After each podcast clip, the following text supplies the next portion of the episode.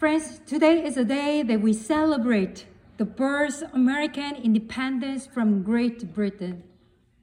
On this holy day, we celebrate that we have the freedom to speak, think, worship, and act without hindrance or restraint. As we celebrate this freedom, I think it would be beneficial for us to remember the freedom that our Lord Jesus Christ promised us. Let us pray. Our Father, we thank you for the gift of your word. As we think on these things, open our hearts and minds to hear your words. May the words from my mouth and this meditation of my heart be pleasing in your sight, Lord, my rock and my redeemer. Amen. In John chapter 8 and verse 36, Jesus made a wonderful statement of victory. He said, If the Son, Jesus Christ, set, us, set you free, you will be free indeed. These are powerful and encouraging words, and I want to issue a big congratulations because if you have accepted Jesus Christ as your Savior, you are free. However, have you ever taken the time to consider what you are freed from? The answer is that we are freed from the bondage of sin. Actually, Jesus shocked the Pharisees when he said, very truly I tell you, everyone who commits sin is a slave to sin. John chapter 8, verse 34. Jesus was asserting that we are all under the power and the control of a natural tendency to sin. That means we cannot get away from it by ourselves. Unfortunately, many of us are not aware that we are under the bondage of sin because we are born into the sinful, sinful world and that we are part of this world. We cannot see what is wrong in us unless someone like Jesus awakens us. This state of being is well illustrated in today's gospel lesson from Luke. The story of the demon possessed man. The gospel records this man this way. There was a man who had demons from the town of Gerasene. For a long time, this man had not owned clothes or lived in a house but he had lived in the tombs. Many times impure spirits had seized him, and though he was chained hand and foot and kept under guard, he had broken his chains and he had been driven by the demons into solitary places. From this description, we can kind of get that this guy was isolated from his family and also his community for a long time. Probably abandoned is a more right word in this context. This demon possessed person had been living in this condition for a long time. So he got used to it. No one bothered him. This is probably because he felt comfortable with the kind of life, although it was not right way of living. And I want you to pay attention to what he said to Jesus when Jesus approached to him to give him freedom from the demons. He screamed out to Jesus and said, what do you want with me, Jesus? I beg you, do not torture me. How sad. He's been a bondage of demons for a long time. His mind and his heart were blind to see what is wrong or right. He did not even realize how bad his life was. When he saw Jesus, the Savior, right in front of him, he did not ask him for help. He did not ask him to save him. Instead, he asked him to stay away from him. How sad. Actually, that, that is how our life looks like before meeting with Jesus Christ. That is what our sin does to us. The sin in us blinds our minds and hearts to see who we really are, the beloved children of God, who need God's grace to restore our distorted identity, and who need a Savior to be freed from the bondage of sin. The deception of sin tricks us into believing that we are satisfied with our sinful life without Christ.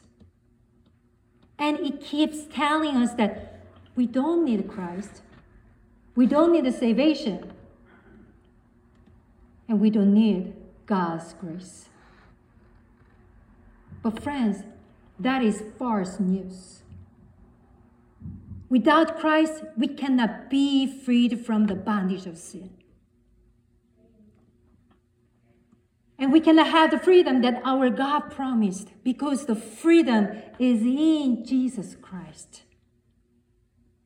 Thankfully, our God never wanted us to remain unknown to God's grace and the freedom that God already gave to us through Jesus Christ.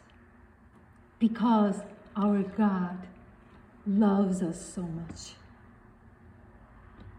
Let's go back to the story of the demon possessed man and see how God reaches out to us.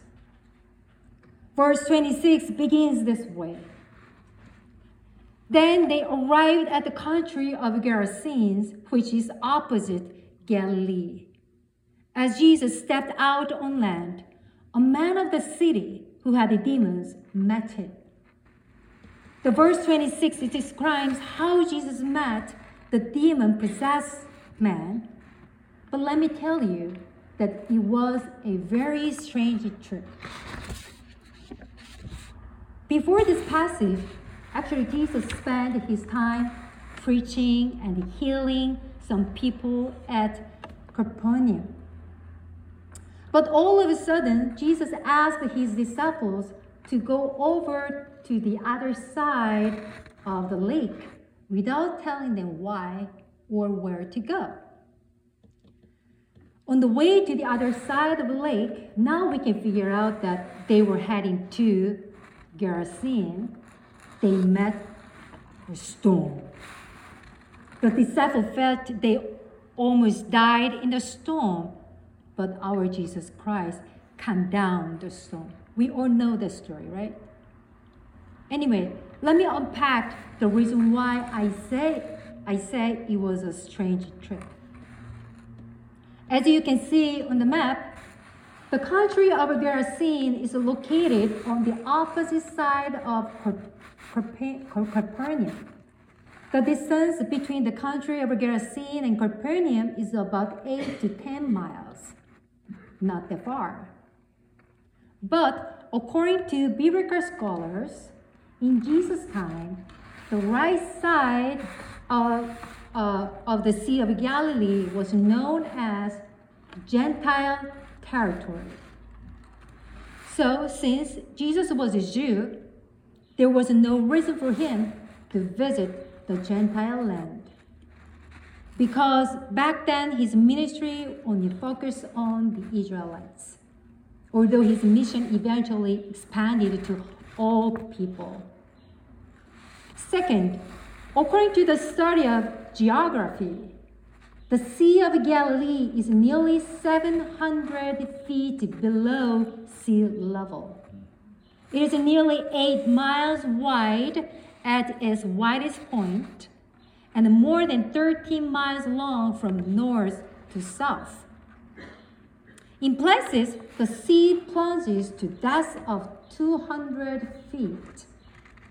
So the sea's location makes it subject to sudden and violent storms as the wind comes over the eastern mountains and drops suddenly onto the sea. I think Jesus already knew the possibility that they would meet a storm on their journey to Gerasene because some of his disciples were fishermen. Nevertheless, Jesus wanted to go there. Why? When we see the whole context of the story, there is only one reason that explains why. Jesus went to the country of Gerasene in order to meet the man who had demons, who lived in the tombs without clothing. Again, Jesus went to the country of Gerasene only for the man who was possessed by demons. Friends, it was not a random trip. This trip was thoroughly planned by Jesus only to meet the demon possessed man in order to set him free from the demons. No one told Jesus about this poor guy. No one asked him for help or healing. When no one in the country of Gerasene wanted to deal wanted to deal with the man anymore because he was out of control. Jesus came and met him and set him free, set him free from the demons. Jesus, the Son of Most High, the most clean and pure one, came to this land to meet this unclean guy and set him free. Friends, that's how our Lord Jesus Christ reached out to us. Even though we say we do not want, we do not need your help, we do not, know, we do not need you, Jesus Christ, but our Lord Jesus Christ still reached out to us with his love and grace, and that he wants to set us free from the bondage of sin because Jesus loves us. He knows how badly sin impacts on us and our lives. The sin in us is telling us that we are undeserved, we are unloved, we are useless. And to just forget about it and to keep living like that. But Jesus said, No. Remember, I am the hope and I am the life. I have a power, I have the power to set you free. So have my power so that you can be free indeed. That's how our Lord Jesus Christ set us free. Us. And also Jesus Christ set the demon possessed man free from the demons. Now we are enjoying the freedom because our ancestors fight against fight against it. No one wants to go back to the time that when there was no freedom. And friends, now we receive the freedom that our Lord Jesus Christ gave us. So we do not want to lose our freedom again. So, brothers and sisters, make the life decision choose to trust and follow Him so that our Lord keeps the victory over our sins and our sinful habits.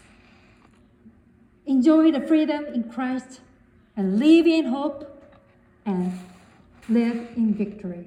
Amen.